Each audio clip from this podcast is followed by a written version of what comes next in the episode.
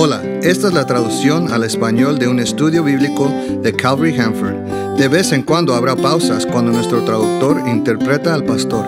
Los invitamos a seguir en el estudio con su Biblia. Salmo 36. Vamos a comenzar en Salmo 36. Salmo 36 es un texto muy maravilloso, hermoso. Al músico principal, Salmo de David, siervo del Señor, la maldad habla al corazón del limpio. En su opinión no hay por qué temer a Dios, vive halagándose a sí mismo, seguro de que su maldad no es condenable. Sus palabras son malvadas y fraudulentes, dejó de ser sabio y de practicar el bien. Aún acostado hace planes malvados, va por el mal camino y disfruta de su maldad. Pero su misericordia, Señor, llega a los cielos. Tu fidelidad se extiende hasta las nubes. Tu justicia es como las grandes montañas. Tus sentencias son como el mar profundo. Tú, Señor, cuidas de hombres y animales. Dios mío, cuán preciosa es tu misericordia. La humanidad se acoge a la sombra de tus alas. En tu templo se sacian de ricos alimentos. Tú, apagas su sed en un río de aguas deliciosas. En ti se halla el manantial de la vida y por tu luz podemos ver la luz. Muestra tu misericordia a los que se a los que te conocen, muestra tu justicia a los de recto corazón. No dejes que los soberbios me aplasten, ni que el poder de los impios me sacuda. Vean ahí caídos a los que practican el mal, rodaron por el suelo y no volvieron a levantarse. Señor, te pedimos, Señor, que en esta mañana Mientras miramos tu palabra, las escrituras, Señor, que inspiraste a David a escribir, que aprendemos más de quién eres y quién quieres que nosotros seamos, más para nosotros, Señor, por el trabajo y la obra del Señor Jesucristo y oramos que nos vamos de este lugar con pensamientos de qué grande Dios servimos y cuáles cosas grandes quieres hacer y cuáles has hecho, Señor. Oramos si hay alguna persona esta mañana que no es un cristiano, que no es nacido de nuevo, oramos, Señor, que hablas a tu corazón, que revela, Señor, su pecado y su necesidad de salvación, más que revela, Señor, que has proveído, Señor, un rescate para una limpieza de sus pecados en el Hijo Jesucristo. Señor, trabaja persona por persona, corazón por corazón, y que nos bendices ahora en esta mañana por estar aquí. Te queremos, te amamos, Señor, en el nombre de Jesús. Amén. Si usted está buscando un nuevo pasatiempo, algunos podrían sugerir observar a las personas. Me sorprendió al descubrir que una simple búsqueda en Google muestra una variedad de artículos y guías que te enseñan cómo observar a la gente. Una, dio nueve pasos con imágenes de ejemplo. Otro dio seis áreas para centrar su atención al observar a las personas. Otra búsqueda que se tituló Aficiones para vagos y observar a la gente, dieron una lista de 15 mejores lugares para ir y tener una mejor visibilidad. Y por supuesto, hubo algunos consejos útiles sobre qué hacer cuando eres sorprendido observando a otras personas tales, tales como simplemente sonreír, mover los hombros y mirar hacia otro lado o solamente mirar hacia abajo y no verlos de nuevo hasta que se hayan ido. Y ese es mi personal favorito. Podríamos decir que David observaba a las personas. Es una conclusión, conclusión que llegamos, particularmente cuando lees los salmos, primeramente el primer parte de los salmos, puedes entender que él está mirando a la gente y tomando notas. Sin duda, él tomó estas habilidades a estar miles de horas viendo a las ovejas de su padre, cuidadosamente manteniendo su mirada en cada pequeño cordero, mientras que también cuidaba el horizonte en busca de cualquier ladrón o depredadores que pudieran estar acercándose. Pero David hizo más que observar, también pasó una gran cantidad de tiempo reflexionando. Muchas veces en los salmos decía, meditaba en la ley del Señor día y noche, o meditaba en los en la manera, los caminos del hombre. Se reflejaba en esto a través de verdades profundas que escribía, mirando lo que hay dentro del corazón del hombre y mirando el caminar en la vida del hombre para meditar sobre el fin de su vida. Debemos ser gente que también reflexiona sobre estas tales cosas como estas. El Señor también dijo, considera esto, considera esto, considera esto. Proverbios 14 dice, el inexperto cree todo lo que oye, el que es astuto mira por dónde anda. Y es la categoría que queremos estar nosotros. Aquí en el Salmo 36 tenemos una de las muchas reflexiones de David. En ella tenemos una vista muy directa hacia dos caminos. Uno que conduce a la muerte y otro que conduce no solo a la vida, sino a una vida tremenda y abundante una vida impactada por el la poder de Dios. La primera cosa que David reflexiona en los versículos 1 a 4 es sobre la gravedad del pecado y luego en los versículos 5 a 9 reflexiona sobre la piedad de Dios y es donde vamos a ir en esos dos caminos ahora esta mañana.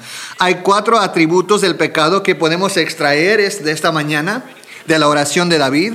Para cualquier persona que esté aquí y que no haya nacido de nuevo, y no has pedido el perdón de tus pecados, no has recibido eso, si esa es una descripción de usted, este es el camino que usted está en este momento. Aunque te das cuenta de eso, el versículo 1 a 4, estos son los pasos que tú estás dando en la vida, una, una vida de destrucción pero también vamos a ver qué es el fin de este hombre, pero también el fin de tu vida. ¿Qué será el fin de tu vida?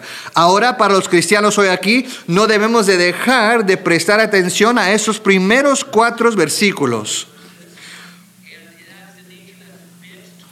Porque dentro de cada uno de nosotros todavía hay un corazón de carne, una naturaleza vieja que se inclina hacia la transgresión y a la rebelión.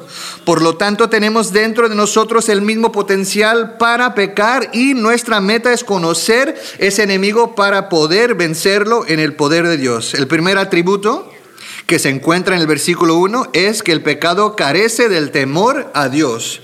Versículo 1 del Salmo 36 dice, la iniquidad del limpio me dice al corazón, no hay temor de Dios delante de sus ojos.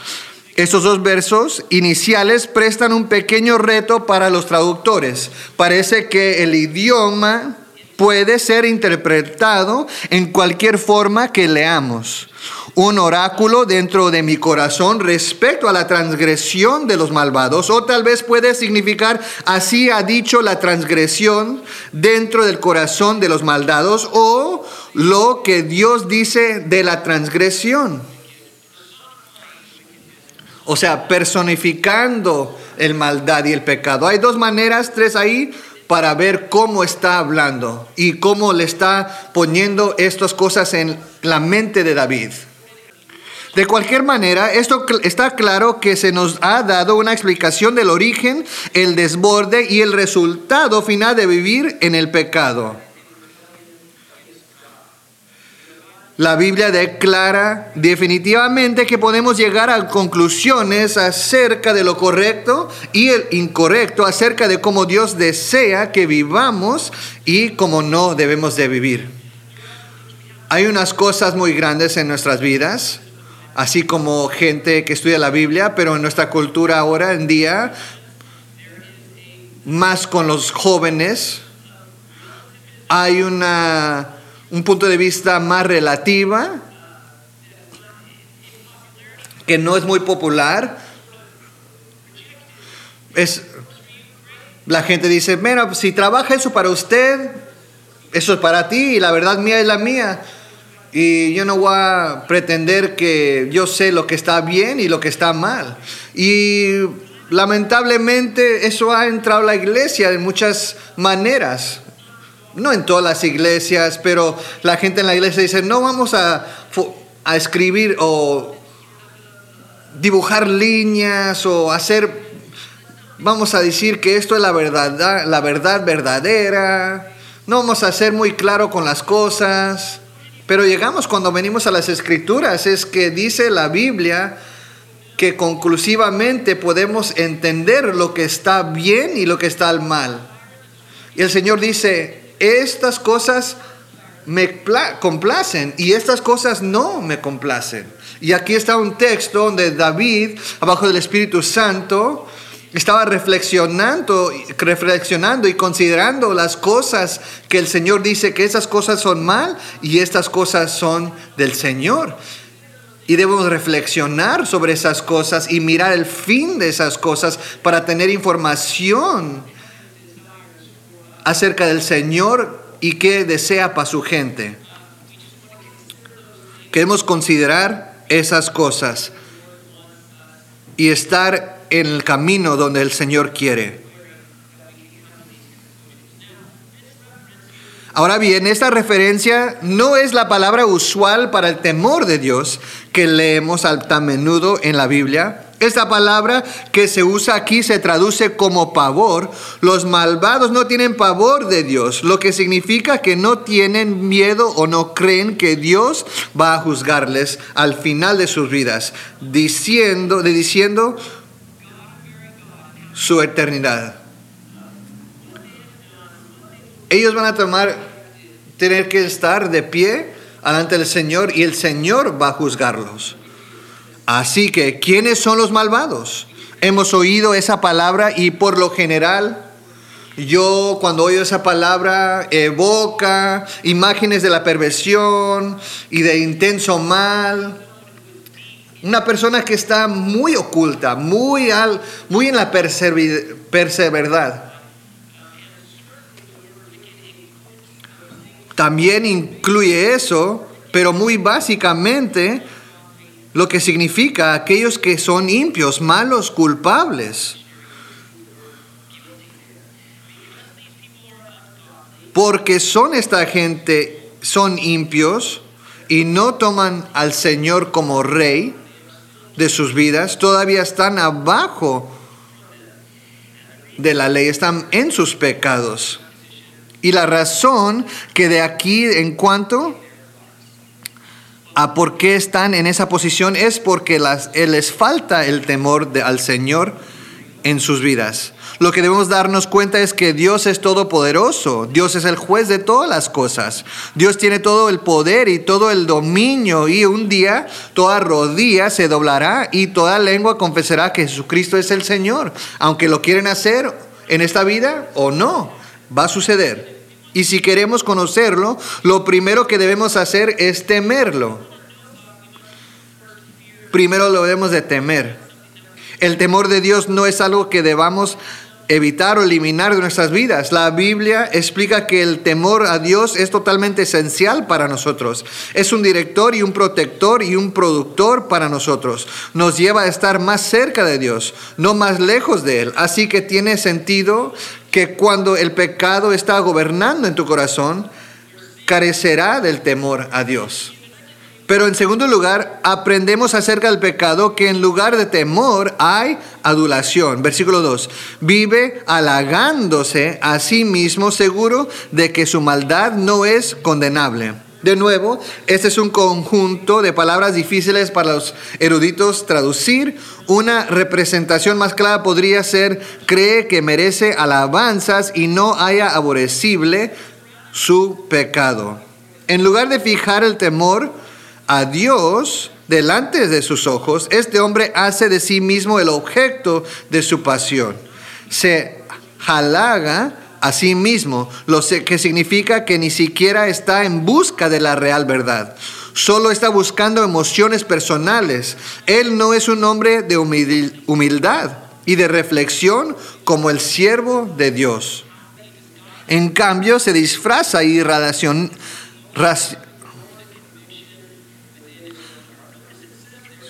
y racionaliza su maldad con el fin de ignorar la convicción en su corazón. Note que se dice cuando él descubre su iniquidad.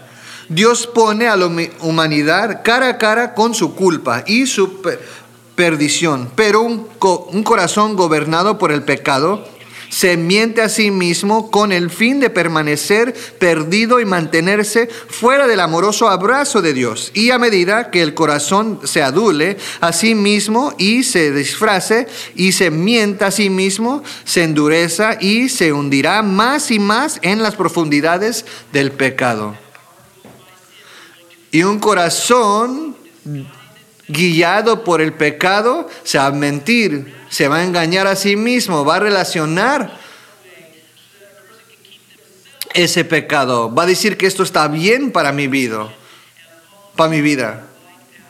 Pero aquí vemos lo que el Señor ha hecho para nosotros.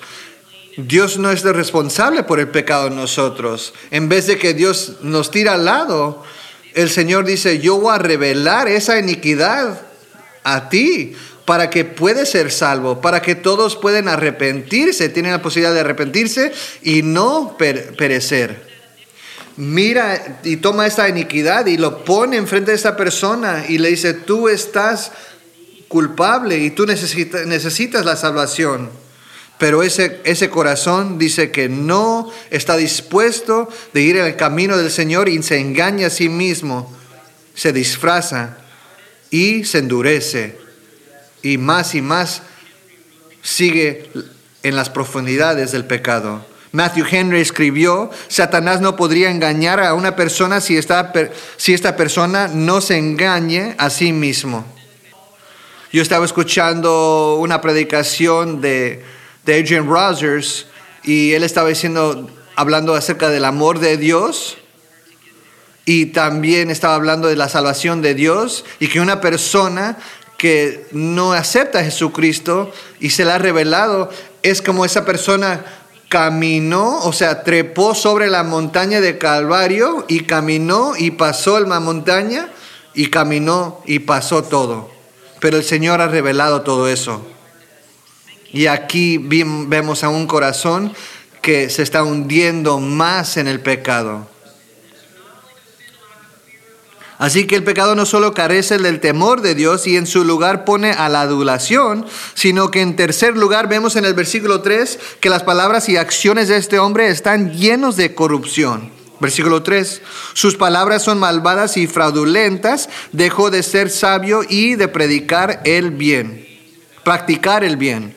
En la Biblia las personas son descritas como árboles y no torres. Se nos presenta así en esa manera.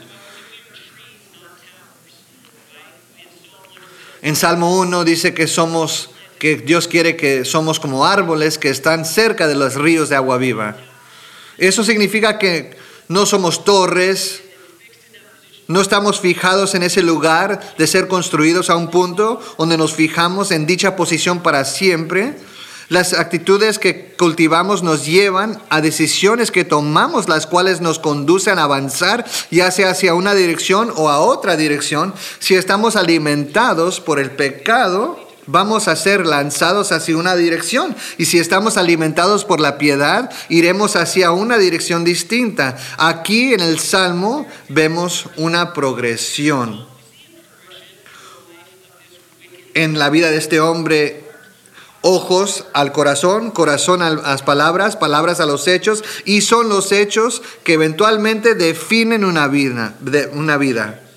El hombre aquí en el Salmo 36 observó el camino hacia Dios y no lo encontró interesante. Así que puso sus ojos hacia otra dirección y comenzó a caminar. Dijo, yo no voy a caminar contigo, yo voy a caminar en mi propio camino. En el verso 3, en este él está bien adentro en la oscuridad. No solo lejos de Dios, sino inevitablemente lejos de la sabiduría y la bondad misma. Si el Señor parara a este hombre, le decía, hey, mira, tú estás, estás mal, estás en pecado. Y le mira, el hombre mira al Señor y dice, mira, pues eso es una grande cosa que me estás poniendo a mí. Quizás estás equivocado, Señor. Pero aquí el muchacho este está muy lejos de la sabiduría de Dios. Y pero el Señor está diciendo, estás caminando más en la oscuridad. Y también la sabiduría, sabiduría y lo bueno.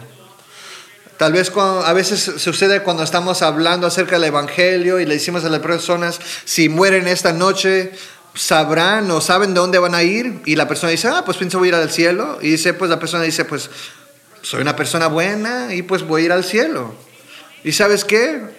Por tu definición puedes ser una persona buena, pero verdaderamente y lamentablemente ninguna de nosotros, ninguno de nosotros somos tal persona, tan buena. No hay nadie justo, dice la, la Biblia, no hay ninguno. Y la Biblia dice que verdaderamente no hay nadie, aparte que Dios, que es bueno. Y una persona no puede encontrarlo solo, no puede encontrar la sabiduría. Va a hundirse más, va a hundirse más en el pecado, más en el engaño. Y últimamente no se va a encontrar en ese camino real, que va a llegar al cielo, pero va a ir desviado al infierno. Y el Señor está tratando de explicar eso al hombre. Cuatro, lugar, no solo hemos visto que el pecado carece del temor de Dios, pone la adulación en su lugar, está lleno de corrupción, sino que resultará en un futuro más malvado. Versículo 4. Aún acostado hace planes malvados, va por el mal camino y disfruta de su maldad. Es una progresión verdaderamente muy absoluta. Esto es absolutamente un avance o podríamos decir una erosión. Esta es la inclinación de cada corazón humano fuera de la intervención de Jesucristo en nuestras vidas. Ese es el tipo de corazón que está latiendo en cada persona hasta el momento que el Señor entra ahí y controla, que toma control de la vida de la persona. Es el tipo de progresión que va a seguir un corazón si no está dada al Señor Jesucristo. Cuando nos sometemos al pecado, ese es el fruto y el futuro. Allí el verso se puede traducir diciendo lo siguiente, Él estaba cerca de todas las direcciones que no son buenas y en lugar rechazar el mal, se convierte en un participante dispuesto y diseñador de malvados proyectos. Quizás estás aquí ahora y no estás interesado en las cosas buenas o las cosas de eternidad o que te vas a morir mañana, pero yo puedo entender eso, pero si estás mirando David, creo que debes de minar ese camino y considerarlo y el destino de ese camino. Solo hay dos destinaciones en la vida de un humano, el cielo o infierno. Y el, se- el Señor desea que cada persona, Él desea que Él estará en el cielo con Él. Él quiere que todas las personas se vienen al arrepentimiento. El Señor no te va a enviar al infierno, tú vas a escoger ese lugar porque la salvación es gratuita. Queremos mirar al fin de ese camino, considerarlo y tomar la, decis- la decisión. Si somos creyentes ahora en esta mañana, los de- debemos de evaluar para asegurarnos de que no, no hemos rendido algún callejón sin salida o precinto en nuestras vidas al transgresor que tenemos adentro de nosotros. En cambio, debemos hacer lo que hace David a continuación. Tomó el rumbo opuesto para considerar la piedad de Dios y la manera en que no solo observamos, sino que nos deleitemos en, en ella. Podemos sacar cinco atributos en el siguiente conjunto de, de los versos y aprecio como David aquí nos da más para pensar acerca de Dios. Es una cosa muy, mm, muy suave. Y su grandeza, o sea, reflexiona sobre su grandeza, que de la desolación del pecado. Reflexiona sobre esas dos cosas pensar acerca de Dios y su grandeza de que de la desolación del pecado. No solo está pensando sobre la ira de Dios, pero va a pensar y va a escribir sobre el amor y la misericordia de Dios. En primer lugar, vemos aquí que Dios es el antídoto para el mal. Versículo 5, pero tu misericordia, Señor, llega a los cielos, tu fidelidad se extienda hasta las nubes. Toda esta consideración del pecado voluntario condujo a este momento en donde David declara la maravillosa misericordia de Dios.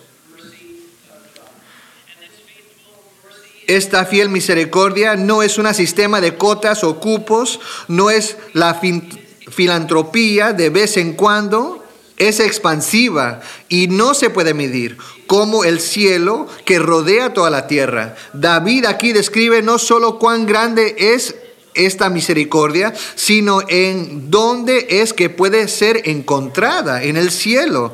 El antídoto para nuestro pecado y nuestra culpa se encuentra yendo al Padre de las misericordias, que no habita en templos o en la tierra, sino en el cielo, el cual es rico en misericordia y muestra esta misericordia a los que los le temen. Esto se encuentra en Lucas capítulo 1, versículo 50. Una persona podría pensar, voy a hacer cosas buenas para ser justo y ganar mi camino al cielo, pero no encontrará misericordia en ese camino. No va a curar esa, esa enfermedad. Vamos a decir que tomas, piensas que es una soda de dieta, un diet coke, y te la tomas y, y no es. Y las personas, y de allí llamas allí al centro de, control de veneno y le preguntas, hey, mira, ¿qué tengo que hacer? Y dice, mira, te vas a morir. Si no, dos horas, ya punto final. Pero toma esto y vas a estar bien. Todo va a salir bien. Pero sabes que tú le hablas y dices, ¿sabes que hay otra manera? Mira, yo voy a tratar de sudarlo que sale de, mi sistema. Yo voy a correr o voy a ir al gimnasio o voy a ir a nadar a este lugar y los centros del control de veneno dicen, eso no va, no va a trabajar, eso no te va a hacer nada, te vas a morir antes de llegar a ese lugar, antes de que sale esa enfermedad de tu, de tu cuerpo. Solo tienes que hacer es tomar ese antídoto. Pero a tan gran extremo más grande es lo que está sucediendo en el corazón del hombre. El Señor está diciendo, estás culpable ante de mí. Tienes una enfermedad que es, va a llegar al fin, te va a llevar a la muerte. Es el pecado y está allí desde el principio de que naciste y estás trabajando en ese poder del pecado. Yo tengo el antídoto aquí. Y lamentablemente la gente, multitudes de personas están diciendo, ah, yo voy a trabajar oh, yo voy a empujar esto, yo voy a sacar esto de mi vida. Y el Señor dice, no, ahí no se encuentra la misericordia, no se encuentra la salvación, no es donde se encuentra el antídoto por el, por el pecado y el veneno que está en ti. No se puede encontrar de, ese, de esa manera. El cura se puede encontrar en la misericordia de Jesucristo. Judas dijo que si queremos encontrar misericordia hacia la vida eterna, debemos ir al Dios hombre, Jesucristo Salvador del mundo. Pero la buena noticia es que Él tiene suficiente misericordia para todos. Las profundidades de nuestra salvación,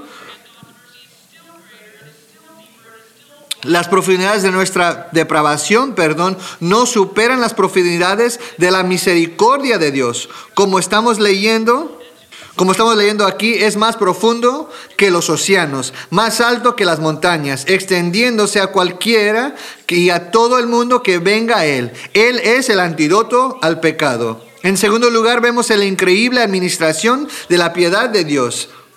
Versículo 6. Tu justicia es como las grandes montañas. Tus sentencias son como el mar profundo. Tú, Señor, cuidas de, lo, de hombres y animales.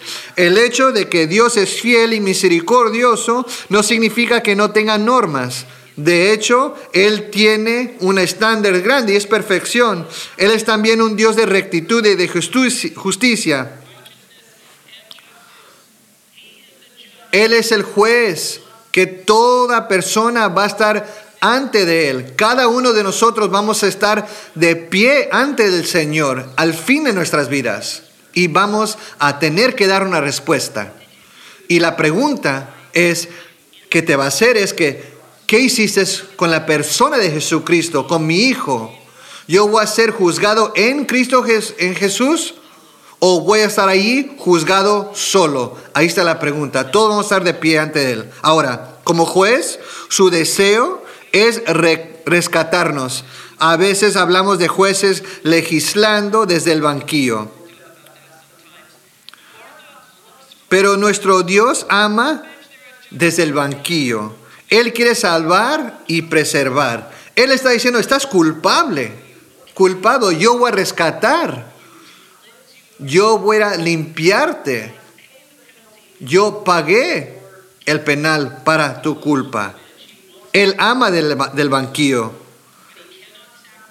Pero Él no puede sacrificar su justicia con el fin de salvar y preservar. Él quiere salvar y preservar, pero Él no puede sacrificar cualquier hombre o, o mujer que a lo largo de toda la historia humana se aceptan su justicia. El Señor no puede, no puede sacrificar su justicia con el fin de salvar y preservar. Pero Él ha hecho un camino para quitar la culpa de cualquier hombre o mujer que a lo largo de toda la historia humana, si aceptan su justicia, la grandeza de esta administración no puede ser tanteada. Es más alta que cualquier cima de montaña y más profundo que cualquier fosa oceánica. En tercer lugar, vemos este atributo, el afecto que Dios tiene por su pueblo. Salmo 36, versículo 7 dice, Dios mío, cuán preciosa es tu misericordia. La humanidad se acoge a la sombra de tus alas. Qué maravilloso verso. Podríamos pasar muchos sermones mirando solamente este versículo. No solo ilustran el esplendor del amor de Dios, sino que nos muestra cómo acceder a ella y todo lo que incluye. David dice que Dios ha multiplicado su misericordia y la ha puesto a disposición de todo aquel que crea en el Señor y ponga su confianza en Él. Cuando voy a Dios en busca de refugio, entonces esa misericordia es para mí. Y es el amor y la misericordia de Dios que me da la vida y me salva de la muerte. Albert Barnes escribió una vez, no es, una, no es en su justicia que podamos tomar por refugio, ya que somos pecadores, pero el fundamento de toda nuestra esperanza es su misericordia. Una criatura santa podía volar a un santo creador en busca de refugio y defensa, pero el refugio de un pecador solo es su misericordia. No trabajamos para merecer la salvación, no hay nada que podemos hacer para ganarla, no hay manera de cómo podamos cancelar nuestra deuda o limpiar nuestro pecado a medida que aprendemos lo que Dios ha revelado sobre sí mismo, descubrimos que su activa, fiel, bondadosa misericordia ya está operando y que todo lo que hay que hacer es responder y recibirla confiando en Él y ponernos bajo de su cobertura. Él no es un Dios frío y rencoroso, sino un Dios definido por el amor que quiere llevar a cada persona bajo su misericordia como una mamá gallina a sus polluelos cubriéndolos con sus alas. Tenemos que responder a Dios por lo que Él ya ha hecho, no al revés. Nosotros lo amamos porque Él nos amó primero. Sin embargo, hay un requisito aquí y es que pongamos nuestra confianza en el Señor. Esa es una palabra de acción. Es una palabra que exige una elección y una decisión. Exige una elección y una decisión. Vamos a estar bajo el Señor no solo en busca de refugio, sino para su administración en nuestras vidas. Otra pregunta, ¿lo vamos a reconocer como Padre y reconocer a Jesús como un Rey? En cuarto lugar, Hemos visto a Dios como el antídoto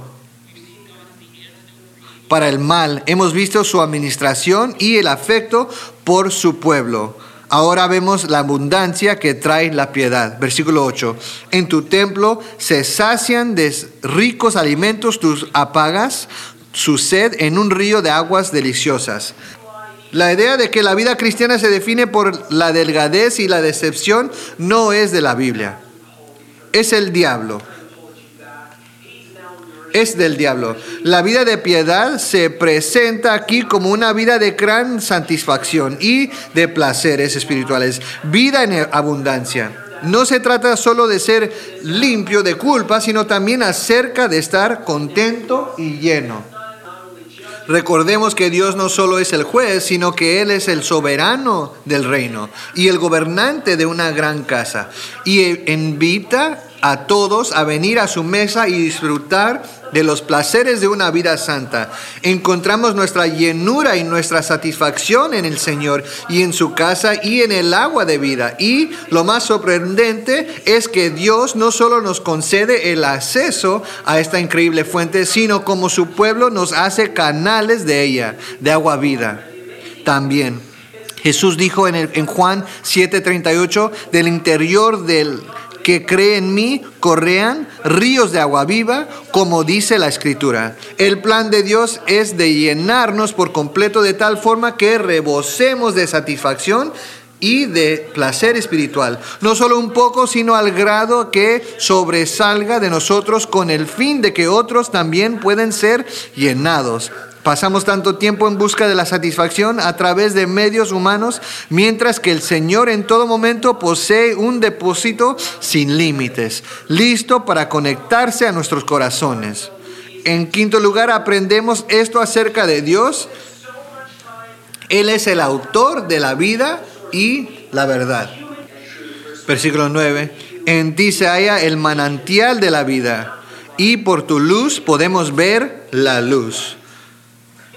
La gente quiere saber cuál es el significado de la vida. Lo deben, no están buscando eso, pero sí lo deben. Y nosotros le podemos dar la respuesta. El significado de la vida es descubrir a Dios y recibir lo que Él tiene para nosotros. Él es la fuente y el manantial de todo lo eterno. Él es la fuente y el autor de la luz. Y por tu luz podemos ver la luz. Me encanta eso. Para ganar la verdadera comprensión y la real sabiduría, tenemos que ir al mismo lugar en donde nos encontramos con la misericordia y refugio y satisfacción. Y es en el Señor. Él no solo hace brillar su luz en nuestro pasado para limpiarnos del pecado. Él no solo brilla en el futuro para darnos una esperanza gloriosa, sino que brilla en el presente para que podamos conocer y entender conforme caminamos con Él. Él nos da luz y luego nos da más luz. Ahora, aquí hay un momento de aplicación para nosotros como un grupo de cristianos. Toda la iglesia en general a menudo es víctima de la forma de pensar que si hacemos esta programa, este programa, vamos a ver a Dios, este método o esta cantidad o este ejercicio y luego con ello descubriremos lo que Dios ha ocultado. Pero en la Biblia Dios no se presenta como oculto. Él se, presente, se presenta como ya revelado. Si queremos más de Él, somos bienvenidos a ir a la fuente bebamos más de lo que Él ya ha suministrado. Si nos encontramos pensando, ¿tengo sed? La respuesta a esto no es poner un montón de vasos vacíos en la mesa, la respuesta es ir a la llave y abrirlo. El suministro ya está allí. La ciudad en donde usted vive ha pasado por un poco de trabajo para conseguir que el agua esté justo donde usted está. Vamos a hablar, vamos a aplicar eso a lo espiritual. El Señor ha hizo, ha hecho la obra. Él puso el Espíritu Santo para convencerlo, para que no piensas que estoy ocultado. Él dio a su Hijo para que sabes que hay una fuente de vida eterna. Queremos ir a esa fuente que es el Señor. Y dice David, en ti es la fuente y la luz. Si vamos al Señor, nos encontraremos en la fuente y en la luz y se nos ha dado instrucciones sobre cómo recibir esas cosas. El salmo concluye, como muchos otros salmos, con una petición a Dios. Versículo 10 a 12.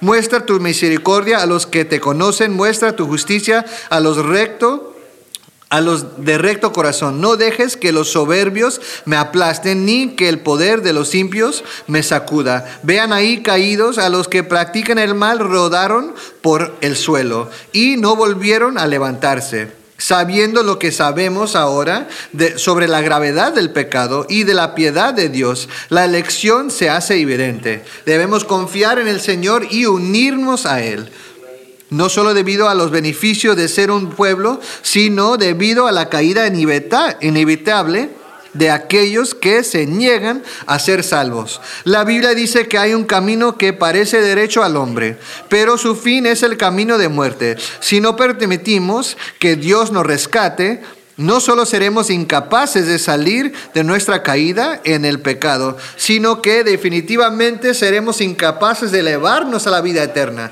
Sin embargo, para los que lo conocer, conocerán y amarán y obedecerán a Él, Dios extenderá su misericordia para con ellos, no solo con no solo para la esperanza del cielo, sino también como un escudo y como un proveedor de esta vida. Eso es algo que necesitamos, porque estar del lado de Dios nos pone en contradicción con el mundo malvado en el que vivimos. El pecado cae, pero cae dando puñetazos y quiere llevarse a cualquiera que está a su alcance. Aquí en el versículo 11 versículo 11 vemos que los soberbios aplasten y el poder de los impios. Nos provee una imagen, como si David, el siervo de Dios, estuviese perseguido. Con razón reconocemos la vida cristiana como una carrera, pero muchas veces también es una persecución. A medida que buscamos a Dios, nosotros también somos perseguidos por los enemigos por dentro y por fuera. Pero en Cristo encontramos no solo la misericordia, sino poder. Él es poderoso para salvar. Él es poderoso para mantenernos seguros en su casa y por sus ríos de agua vida. Y en su camino, a medida que nos refugiamos bajo la cobertura del amor de Jesucristo, su misericordia y piedad toman acción dentro de nosotros y alrededor de nosotros para que podamos experimentar la vida sobrenatural que solo Dios puede dar. Una vida que levanta a los caídos y eleve, eleve, eleva al pueblo de Dios para que vivamos esta vida en un plano superior, pensando con la mente de Cristo y hablando las palabras de Cristo y capaces de hacer cosas inexplicables y llenas de gloria. Así que David nos exhortaría a considerar el final de estos dos caminos, la perversidad del pecado y la piedad de Dios. Y Él quiere que consideramos el potencial dentro de cada uno de nosotros, ya sea para, un para hundirnos en la oscuridad y la destrucción definitiva por el pecado, o crecer en la benigna, piadosa gloria de Dios, hecha posible para nosotros por la obra de Jesucristo, que murió en la cruz y resucitó para que pudiéramos recibir la misericordia de Dios. James Montgomery Boyce escribió esto. Lo que distingue a los justos de los malos no son las buenas acciones de los justos, aunque inevitablemente expresan su relación correcta con Dios por las buenas acciones, sino más bien que a diferencia de los malvados, se han refugiado bajo la sombra de las alas de Dios. ¿Has tomado refugio? ¿Estás creciendo en santidad? Eso es lo que Dios quiere para nosotros. Podemos tenerlo y todo lo que viene con Él conforme vayamos considerando lo que Cristo ha hecho y reflexionemos sobre nuestros pasos. Conforme vamos conociendo a Dios y confiando en Él y conforme somos llenados de su incomparable misericordia. Como lo hacemos cada mañana, Aquí los domingos vamos a tomar un tiempo para cantar y reflexionar sobre la palabra. Si necesitas oración por cualquier razón, ven aquí al frente, queremos orar contigo. Si no eres un cristiano, y quieres conocer más del Señor, quieres saber cómo entregarte a Cristo. No queremos nada de ti, solamente queremos decirle más del Señor Jesucristo, Señor Jesucristo y cómo puede ser el rey de tu vida y salvarte de tus pecados. En este momento vamos a orar o a cantar un poco. Gracias por escuchar. Para más estudios bíblicos, visite calvaryhanford.com o escucha la traducción en vivo en nuestro servicio del domingo a las 10:15 de la mañana. Dios te bendiga.